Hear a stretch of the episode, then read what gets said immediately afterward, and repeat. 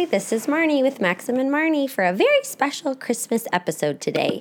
Um, I typically get to interview people and tell their stories, their truths, um, and share that so that we can grow closer together um, in a respectful, honoring community at my church here in Naperville. So today I have our head pastor, Pastor John. Welcome, welcome. it's good to be here.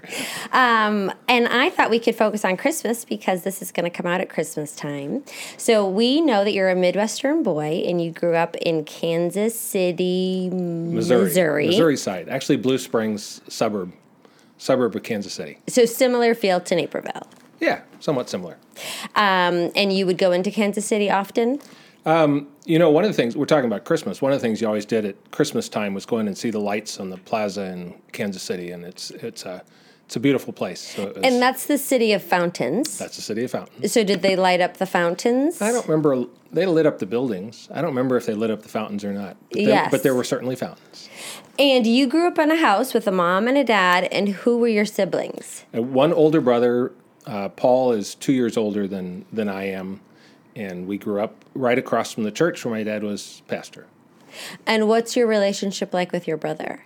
Uh, we're we're together uh, every once in a while. His his his daughter, our niece, is actually a student here in in Chicago at at uh, the Divinity School at the University of Chicago, and yes, so I met her. so we get to we get to see them because they come to see her, and so then we get to to be together. Because good. he still stayed in Kansas City. no no he's in he's in Minneapolis.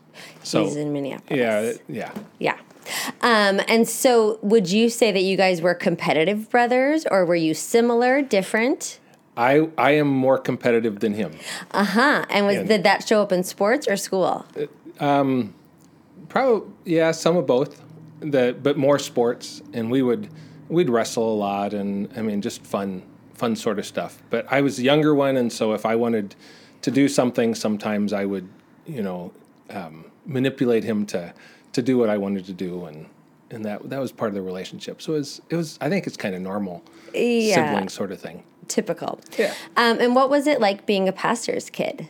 Uh, I don't know anything else. Right. but uh, th- I mean, one of the interesting things is that I mean, so my dad was a pastor, and his dad was a pastor, and his dad's dad was a pastor, and my mom's dad was a pastor, and so Wait, so that was four? You're the fourth? fourth generation. I wasn't going to be a pastor, but uh, ended up being a Here pastor. we sit. Here we sit. Yeah, and and so that uh, to me, that's kind of what what I know, and so it's uh, to me, it's a comfortable thing. It was never. I mean, some people really rebel against being a pastor's kid. That was never my experience. I was, I was always very comfortable with that. When I hear that, to me, that means that your father was who he was at home, um, as well as what he said or what he preached about. So I feel like that really goes to like an authenticity and an honest way of living that faith out. Yeah, I think that would be. I think that would be true, and so it was a good relationship, and uh, and we did step. One of the nice things about being a pastor is you have flexibility of schedule, and so even though he had lots of evening meetings, just like through the years I've had lots of evening meetings, you could spend afternoons at home with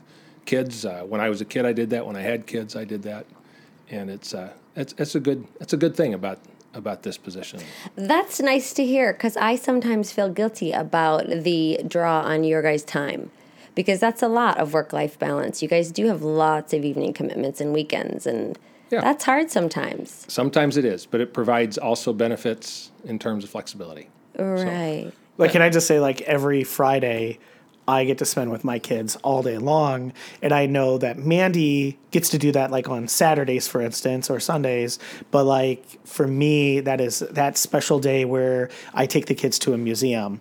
And our family can't do that necessarily on a Saturday because of how crazy the museum is. So there's, it's just so cool. Or um, when the babysitter falls through and being able to bring the kids here, um, and we just have to roll with it when Wesley's playing with trucks underneath Pastor John's table as we're having a meeting, which has happened multiple times. Yeah. It just you do have that flexibility, which is insanely awesome.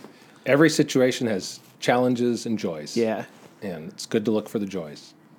Yes. Um, can you talk about when you fell in love with your beautiful wife, Ruth? So in, in 1978 is when we first met. We were um, we hadn't met at all up to that point, and each of us independently had agreed to go for for the next year on a, Lutheran Youth Encounter ministry team traveling around the Midwest with uh, a group of five. We didn't know exactly how many, but somewhere in that neighborhood. It ended up being five people. And so I remember the first time I met her in Little Canada, Minnesota, when we got together for for a training for that that year together, and um, and then we spent time lots of time together because we were traveling around the Midwest together with the, this this group of five and singing and working with youth groups and teaching Bible studies and leading worship. And and at the end of that time, well, it wasn't anywhere near the end of that time, but somewhere during that time, knew that after it was over, we wanted to to stay together. And within a couple years, we got married, and and uh, that was how we met. Who said "I love you" first? That is an excellent question, and I have no idea. I have no idea, but but but uh, the odds would be that Ruth would have said it, but just because she would tend to be more, more effusive with her words. That's correct. Um, and did you words. tell on any other women that you love them? Because I feel like at some point when I was like in junior high, high school, it was really impressed upon me from some youth leaders, like you only say that to the person you're going to marry. They put this like really high importance on it that it would only be permanent love. And so I think I was really like, I'm not going to say it until I really, really mean it, or I don't know. Did you have that or? Uh, actually, my mom had an experience where someone told her that they loved her and then broke up with her, and so that kind of was drilled into us, kind of like what you're saying that you don't say it unless you really mean it, and so or unless it's kind of permanent. So I, I was somewhat hesitant to say that, and I have no idea if I said it to anybody else, but but it, it could have been I didn't. Yeah, and, and like the likelihood of it. Right. Yeah. Right.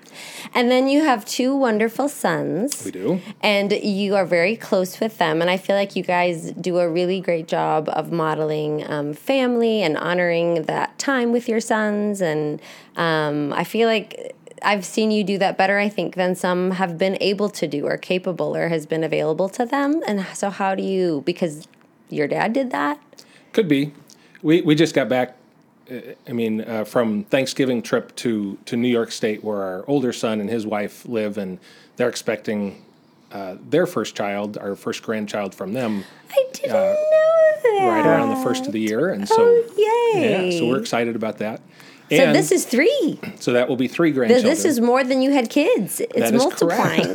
You're like the gremlins. I love it. So so we went out there, and also Brian and Betsy our other son and daughter-in-law, and Anna, our three-year-old grandchild, and William, our six-month-old grandson. Uh, they all we were all together for Thanksgiving, and it was it was a lot of fun. I I feel like we have a really nice family, and and some of that I suppose is what we did, and a lot of that is something beyond what we did, just a gift that we've received, and I am very thankful for that. We especially like to sing together, and when we're together now Anna also is really involved in singing. Oh. William, six months, not yet, but, but, but Anna is, and we sing before before meals. And, That's so, darling. Yeah, so it's a lot of fun. Um, so you're all very agreeable. Your personalities, your sons are agreeable. Their wives happen to be quite agreeable people. Sure. I would say, but, right? Yeah. Because it's, it's, not a clash of personalities. Uh, when when yes, that is correct. But there are also times when we don't agree so much. But yes, but like a healthy intellectual debate or like you didn't close the doors on the cabinet debate. Uh, yeah. Well, when it's all of us together for just a couple of days, then it's all very smooth and easy. Yeah. You know, when you're together more than that, other things pop up, but you know that. What's your big roommate complaint? Like what's something that just gets under your craw? Huh. That's an old expression, crawl. What does that even I mean? have no clue. I'll look it up later. It's yeah. So so what's something that just irritates me? Yeah, I can't see you being irritated ever. Yeah. Uh, I, I really like when people use their blinkers on when they're driving. when they I love how you say it in a positive form. I love that. Yeah, that's wonderful. I want to see the world that way. Yes, I agree. Yeah. Um, and so, how did you guys celebrate Christmas? I would imagine slightly different than the rest of us. Yeah, I am. Um, I, I suppose. Uh, we had we had Christmas Eve services as long as I can remember.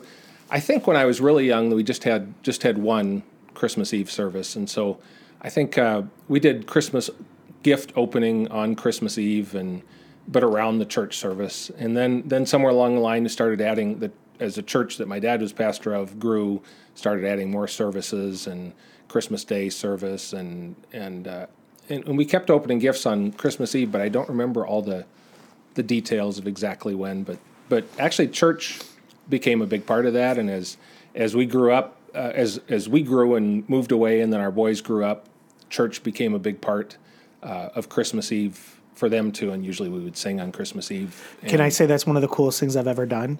I got to sing with Pastor John, his two boys, Chris. Was there anybody? Myself, uh, uh, Yeah, Tyler. Was, Tyler Henderson, Mm-hmm. uh, who we've had on here as well. We've had uh, everybody but your boys on here. Um, to say we sang last Christmas. It it was it was pretty tight. It was good, but we won't do that this year. They won't. They be won't there. be here this year. Okay, bummer. Yeah. But with, if they ever want to do that again, I loved that because they're better than me. Like they're they're really good. Like they were catching stuff. It, They're, they're, better than me. Yeah, it has it been. was- I remember because I was a music student in college, and I remember when particularly Brent got better than me, and it was kind of like, okay, because it's my son, this is okay. I'm competitive, but this is okay. but then it makes you better. Like that's Yeah, I want to be next to somebody It kind like of that. rises your voice. It yeah, it yeah, it makes you better, and that's a lot of fun. Mm-hmm. They weren't going to just allow uh, our Christmas Eve song just to be okay. Like it, it was it was fun. So I loved it. Yeah, that's so great. So that's that's cool that they so we've always been in, always been involved in Christmas Eve services. I remember my mom talking about because again, her dad was a pastor. In their family, they would go to Christmas Eve service, and I think they probably just had one. Uh, and she grew up in Edwardsville, Illinois, so it's southern part of the state, and. Um, they would go to Christmas, and, and when they left their house, the parsonage, there there was no Christmas tree, uh, no gifts. And when they came back from church, the Christmas tree was up and decorated, and there were gifts underneath the tree. And and her parents, her dad was at leading the service, her mom was at the service. So I don't know that she ever figured out, or even particularly wanted to figure out how that happened. But it was it was a neat cool. mystery. yeah. Yeah. Um, so were there lots of gifts? Do you remember it being lots of things, or were you like, oh, I remember Morris playing games, or the meal, or the Yeah, So, so one of the things that is was a tradition that I do remember is that we did our Christmas program with our Sunday school, and at the end, I think it's a German tradition, but you get a a brown paper bag, and it had like an orange and an apple and hard candy in it, and that was kind of the Christmas gift from that from that part of the Yeah. experience. And I, I think that's an old old tradition that was kind of fun. But then at our house, there were quite a few gifts. They yeah? always- your mom liked doing that. there, there were yeah there were a lot of things. It was it And was would good. you say that you are good at receiving a gift when people give them to you, or is that difficult for you? No, I, I um, I suppose it depends, but but I enjoy getting gifts. That's that's nice. Yeah. Uh, I And enjoy, are you I enjoy good giving at gifts. giving? Sure, I enjoy I enjoy both of those. Ruth, my wife, is particularly good though because she hears all year long. She hears what people say. She little little comments, and she'll say they mention this, and then she remembers when Good it at gets recall. close. Yeah, and uh, and so she was really she's really good at. So is that it must be one of her love languages? What would you say one of your love like what love language stands out for you? Yeah, well, They're so- what? So you have to Touch? remind me what they are. Touch, words of affirmation, service, acts of service, quality time, and giving gifts. Yeah, you know, I I might go back to quality time as being a significant one for me because I, I mean, you asked earlier about my dad. My dad died when when I was like 22, so he he died really young. But what I remember from my growing up years was uh, throwing a baseball or throwing a football or playing ping pong or uh, I mean, it wasn't all sports, uh, but but that's those are the sorts of things I The remember. time That that, time you together. spent. the time together. So I think that's probably for me. Holds That's probably- value. yep. And how, when, um, experiencing that kind of grief and death and loss in your life at 22, um, how did you reconcile that with your faith, or how did you move through that in a place? Yeah, one, one of the things, and I've, I've shared this various places before, but uh, when the when the funeral happened, I've had cousins of mine and relatives say it was a beautiful funeral, but it was really focused on the good news of life everlasting and God's uh, presence, and and that you know this this is a celebration, and and I at that point I was not ready to hear that. That was I was still in the grief and and that service did not address the grief part. So when I do funerals, one of the things that I am very aware of is addressing both the grief and the and the hope. That I think both are really important. But it took me a while after that to then to get to the point where uh, I could hear the good news in that. In the, in the Bible verse that has become my favorite Bible verse is, uh, "For I'm convinced that neither life nor death nor anything else in all creation can separate us from the love of God in Christ Jesus our Lord." And somehow, I don't know exactly how, but somehow God spoke to me through that verse in a way that that broke through uh, the grief, whereas the other stuff hadn't. And uh, Right. yeah, so it was, uh, and and I remember that as it's a difficult time and a very painful time, um, but also kind of a formative time in, you know, if if if you're not going to live forever, how how are you going to spend the time that that you have, and uh, and that made clear that none of us lives forever. Well, and certainly um, something that you've been able to use as a pastor, I'm sure, to make Sure. you more sympathetic Yeah, it- and I not mean, gloss over the loss for people. yeah, I, I suppose unless you've experienced it, you don't have that sense of that. And there are a lot of things that I, you know, talk with people about that I've not experienced, but that's one that I have.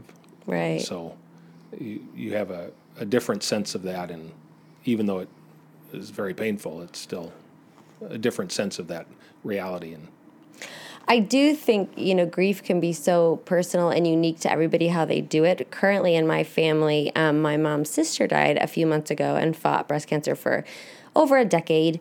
Um, and it's very sad and it will be a huge loss over the holidays. And I think that can be tricky for people. right. Um, and she had two children, and my one cousin is choosing to um, be alone at Christmas because she feels like that is what is the best choice for her. And I am struggling with that choice.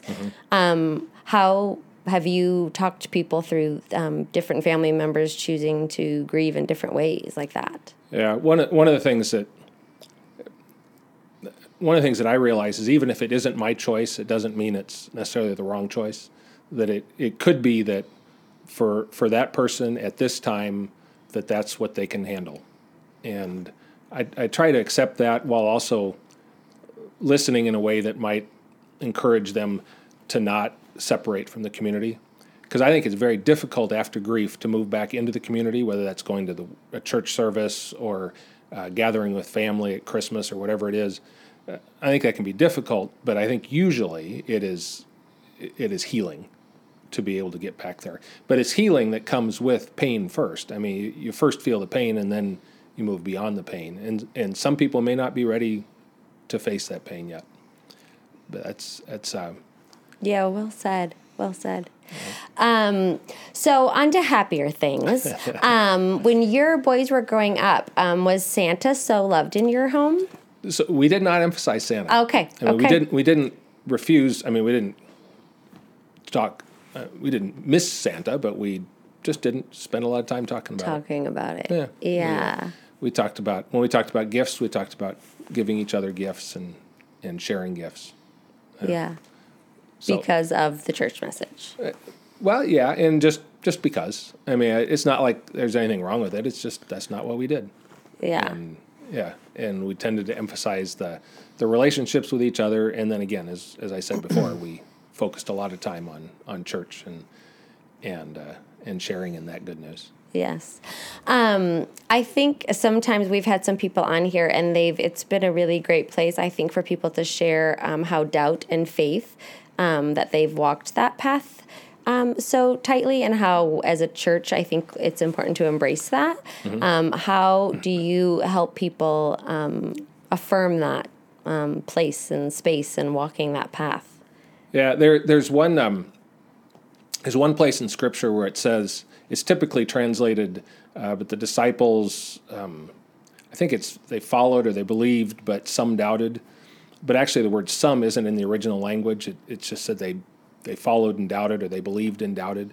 I, I think it's a real natural part of of faith is to not not know all the answers, to wonder about what's what's true and real, and and that's one of the reasons I think we need the community as, as we come together is is to is to wonder together and then to affirm what is true for each of us to be able to share that uh, that even in the midst of doubt that there can be uh, confidence and hope and peace and joy in in the love that God gives. I mean, I, I, I don't know that there's ever a time where where you don't have doubt. I think it's uh, well, that's not true. There are there are moments when you have confidence and the doubt isn't there, but but I think through the years the doubt ebbs and flows, and so I think that's kind of a a natural and maybe even healthy part of our faith. Yeah, I love that you say that. That's wonderful. Um, so you're now uh, you were at that other church for twenty years, Church in St. Louis for yeah, a little over twenty years. and then um, Ignition got to go there and spend time. That's right. So some of the well, the the choir, the Eagles Wings sorry, choir. sorry, sorry. from Eagles here, Wings. Yes. Yeah, they uh, they actually had a chance to spend a weekend down at the congregation that, that I serve. It would have been fun to see the two worlds uh, interact, Right. I didn't have that chance. But I heard some good stories when they got back. So it's, Yeah, they. I know from personal uh, person that went uh, that it was a great experience, and they got Good. to sing with your um, high school worship band. right, right. Yeah, so that's very cool. It is. And so now, how long have you been at Our Saviors? uh, six years. That is So a blink. It is. It is. It's kind of amazing that it's been that long so soon. Um, and what would you say is a difference, and what would you say is a similarity between the two communities? again, they are. There's a lot of similarities. I mean, there the feel is very similar. I mean, suburban St. Louis, suburban Chicago. One of the differences is that Chicago is just so big. It's just. I mean, and that provides opportunity, and that also means that when people say they came from this suburb or this neighborhood, I don't usually know where that is. Right. And, uh, yeah. and even after six years, I still don't know where that is. Right. And so the size is just very different. And there are two baseball teams here, so I mean, in St. Louis, you everybody cheers for the same baseball team, and I still do. And- but uh, but here, it's it's a different feel than that. Yeah. Yeah, but a lot of it is the same. I mean, it's very similar. Um, and what is the thing that you think a congregation can do to best support their pastors? What what is language they can use? Um, what is acts of service that they can do that best supports um, a pastor in a church? Yeah, um, that's an interesting question. I don't I don't think about that a whole lot. Uh, I I know that we always talk about asking the congregation to pray for for the leadership and the pastors. I think in in this setting, one of the things that is really helpful is uh, to not expect that all the decisions and all the uh, ministry will happen by the pastors and staff. That ministry, even though we might not use that word, ministry, service, uh, mission, it's all something that, that we share. All of us do. And so to me, that's, that is, if we're able to, to walk side by side in doing ministry and mission together, then that is an amazing supportive thing because then you are part of the team rather than uh, separated from the, the rest of the body of Christ in this place. And so I think that, that's pretty important. Um, what is something that comes most naturally to you as a pastor, and what is something that is most challenging to you as a pastor? I I very much like to preach.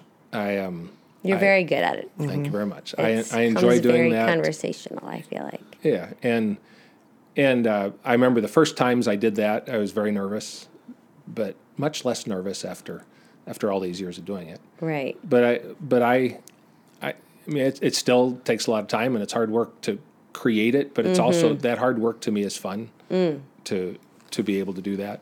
So that's something that I, I very much enjoy and I think is is something that is not I think for some it's more difficult than it is for me. I think it is it comes relatively easily. I don't I don't know that if I've ever asked you, but do you have a similar style of preaching to your dad? I it, not really. Okay. There are so so one of the things we found is that we have printed sermons from my dad and my grandfather, and my great grandfather, mm-hmm. and my mom's father, and they're all different. Okay. I don't know how much of that is because of the era. Sure. You know, the different Yeah. years that they Right. preached. I, I of all of all of them, I am most similar to my dad because he was very relational. Mm. But but he he had a different style. I I probably use more more story and more uh, teaching style than than he did. But I, I've always, I, and I, I might have mentioned this to you before, but I've always connected like your style of preaching. I'm like, I bet you his dad was like that because you just, you come out and you can tell that you love it and you're personable and because you share those stories that, um, that's where I've always, uh, drawn that line. So that's, and, that's and cool that to hear. part of it is probably similar. Yeah. The relational and and and Yeah. enjoying the experience of, of doing that. Yeah, I think it kind of is. What's something that you find challenging? What I find challenging is uh, there are certain conflict situations that I think are really difficult. Uh, and, and it depends on the type of conflict. It used to be that I would have said, I just don't like conflict. I don't really think that's true. I think, uh, I think there are types of conflict when, when we're able to just sit down and discuss the, the issues and work through that, that I, that's actually kind of fun. But when there is that, that pain that comes with it, that there's brokenness in the community because of conflict, it is that is very difficult. I I remember a situation where I had to sit down with someone who uh, was not at all happy with me, and and I'm really glad I did that, but it it was not fun. I mean, it was mm-hmm. it was painful to hear uh, their pain in the relationship and to to feel respons- a certain level of responsibility. I mean, we shared responsibility, but to mm-hmm. feel some of that and that's difficult. Well, because so many people are putting certain things on you because you, you're being owned by all of us as our pastor. Um, so there, yeah, there's so a there lot. are times there are times when in as a pastor you need to say okay this person is upset with the position mm-hmm. you know and regardless of who it was in this position they would be upset there are other times when uh, they're upset because they probably because they have a right to be upset and because uh, I we have failed in in what we were called to do. Yeah, that's so humble of you. So you take that really well because I feel like if somebody wants to criticize me or give me um, a helpful advice, I need it wrapped like up in a really, really soft, cuddly bow for me to absorb it um, and not become defensive. I feel like I've gotten better the older I've gotten, but right, you probably get lots of criticism and I, being in the I, front. And I tend not to like it. But just, okay. just just like you tend not to like it. But, okay. But you also move on and you have to deal with and it. so what you just say like where yeah like how you said earlier where is the truth in this where is the part that is me and and why yeah how why am i receiving it this way or how am i reacting? And and sometimes you just go home and sit in a chair and just feel the pain for a while. I mean just like any other pain. Right. Yep. And then you try to grow from it or let it go or well, and, change what you can and, and, and i actually think that i mean the holy spirit i think god works in that too. I mean, why is it that we are able to heal? I I think yeah. it's because God allows us, has created us in a way that heals, and that that means when you get a cut on your finger, it eventually heals. It also means when you have pain in relationships, you eventually heal, even though there's a mystery to that. That uh, it, it's not always clear why you're healing, but but you do. God heals you, and uh, and continues to help you to grow. Yeah, that's great. Um, I was going to circle back to a story that you told once because uh, it really resonated with a bunch of the kids, uh, the high schoolers, because we talked about it quite a bit at Ignition. And it was the story that you told about the father whose son was an addict. Oh, mm-hmm. I've heard like three or four different people talk about it since then. That yeah, really can you affected tell, people. Can you tell that story? Well, it was a story actually that I heard from another pastor that um, that their son after high school just kind of separated from the family and and ended up moving into uh, the drug culture in and this was actually in Chicago in the city of Chicago.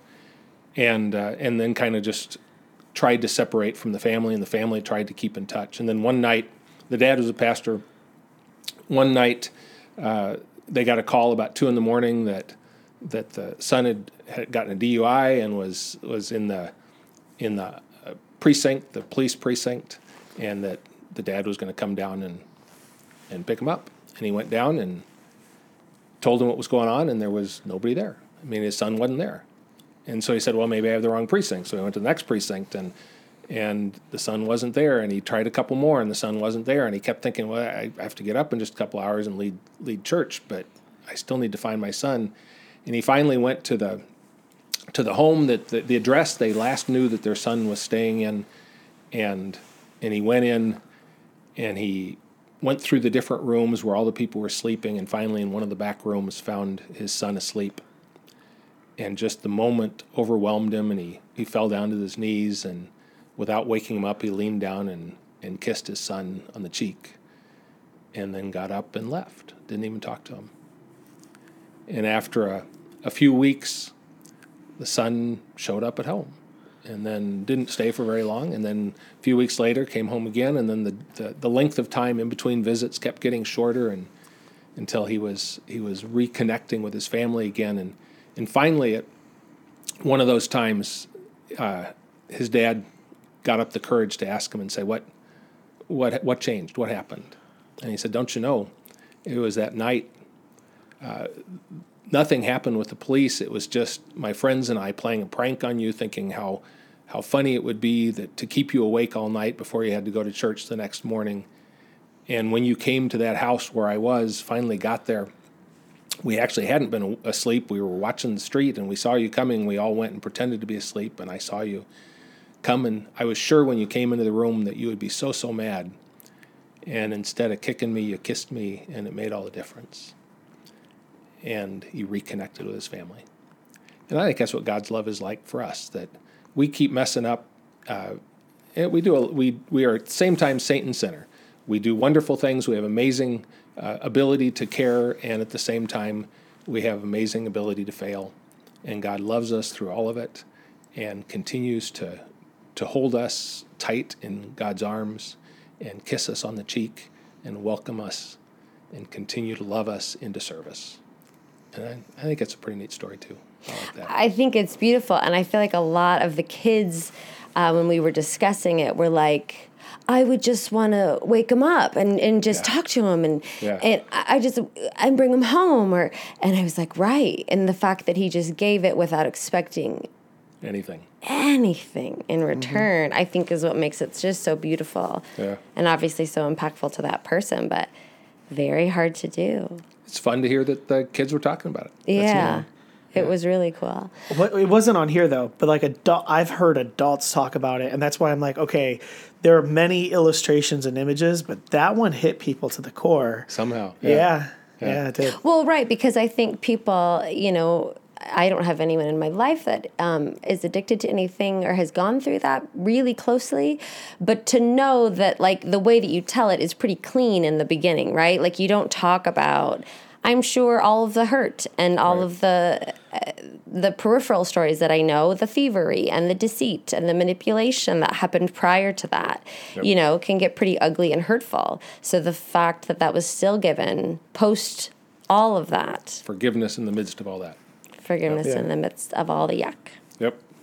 Um, and uh, moving along to, um, I, you mentioned that you might have a slight little Christmas story that you could share with all of us. Sure. Actually, I uh, I told a story back in the first the first Christmas Eve that I was here at Our Savior, so about six years ago, and uh, and I I found my notes from that story. Perfect. But it was a story actually, as we were talking about my dad, that I I think it was actually written by Pearl Buck, the the author. Pearl S. Buck, the one from, That one. what was that one where they bind their feet? Well, the Pearl I know was one. I don't know if that was the one or not. What was that? Good, the Good Earth. Good Earth. That was Pearl Is that Buck. her? I, I think it's I think that's her. But I, Okay. I learned it because this is one where I heard it from my dad when he was preaching, and then remembered it and went back and found it in in his sermon. So this is one where it, it's kind of similar, but but it's about a man who's remembering back to when he was a 15 year old boy, and he grew up on a dairy farm, and uh, he was remembering that Christmas and from way back when and he was lying in bed when the, when the story starts. He was lying in bed waiting for sleep, and he hears his parents talking, and he hears his dad saying how, I, how he hates to wake him up, how he hates to wake up this son Rob in the morning because because Rob doesn't want to wake up in the morning, just like sometimes I don't want to wake up in the morning. And his wife says, "I know, but I mean, you got to wake him up. You need his help because it's a dairy farm, and we got to get the work done." And as Rob heard the conversation, he started to realize the way that his dad loved him, even though what he was seeing was mostly how his dad was waking him up every morning, that his dad still cared about him. And he decided that he wasn't going to waste any more time in the morning, that he was going to get up, even though he didn't want to, and do his work. And when it came time for Christmas, he had gotten his dad a tie like he usually did. And he decided maybe that isn't enough because I can see how much my dad loves me. And then he thought, you know, Christmas began in a barn, and maybe my Christmas gift can be in a barn. And so he decided that for Christmas morning, he would get up really, really early and he would go out to the barn and he would milk the cows before his dad ever got up and he'd take care of the chores without even being asked. And on that Christmas Eve, before the Christmas morning when he was going to do this, he must have woken up 20 times thinking he was going to oversleep. But he got up like quarter to three, 2.45 in the morning to go out to the barn and do the milking of the cows. And he got it all done and all cleaned up and back in bed just before his dad came into the, to the room to wake him up. And he tried to make no noise and act as, as grumpy as he normally would when he was getting up that next morning when his dad came in. And then he just, after, after his dad came in to wake him up and headed out to the barn, he just lay there in bed and waited. And then said, his dad came back in. And his dad said, Rob? And he said, Yes, Dad. And then it said his father was laughing, kind of a crying sort of laugh. And the dad said, Thought you'd fool me, didn't you? And he said, It's for Christmas, Dad. And he said, Son, thank you. I can't find words. Nobody's done a nicer thing. And I always like that story. It's just simple. Yeah. That it's the everyday things that can make the difference. And uh, and for that boy and that dad, that little that little act uh, was a Christmas gift. That's really, really lovely. My mom, uh, several years ago, for my dad's birthday or Christmas, said she was no longer going to talk about his clothes when they left the house. So sometimes he loves to work in his workshop in the basement. Mm-hmm. And so he might have covered in sand dust, sawdust, um, and paint splatters, you know, and maybe his lunch a little bit on his shirt. Right. And they would go, We're going to run an errand real quick, you know, to the mall. And she'd be like, Oh, you know, why don't why don't you go change your pants? And he would always be like, Why do you care? I'm fine, you yeah, know. Yeah. And so she said, My gift is that I will not bring up what you were wearing. Uh, so she hasn't. She's been good for it. In fact, she brought it up a couple uh, a couple weeks ago. We were talking about it, and my dad was like, "Nope, she hasn't said anything." And she said, "It's been really hard sometimes." it's the little things, but she hasn't done it. it goes back to love languages, though. Like, so that son was able to to listen to his father's love language and and to give that gift because there are plenty of times in like relationships where where you have conflict is you're not listening to the other person you're not giving the right. love language they're they're hoping for and so when you can finally have that breakthrough i think it's is big the act of That's service yeah not going to talk about your clothes was his dad's love language yeah yeah Yep. Yeah, that's awesome.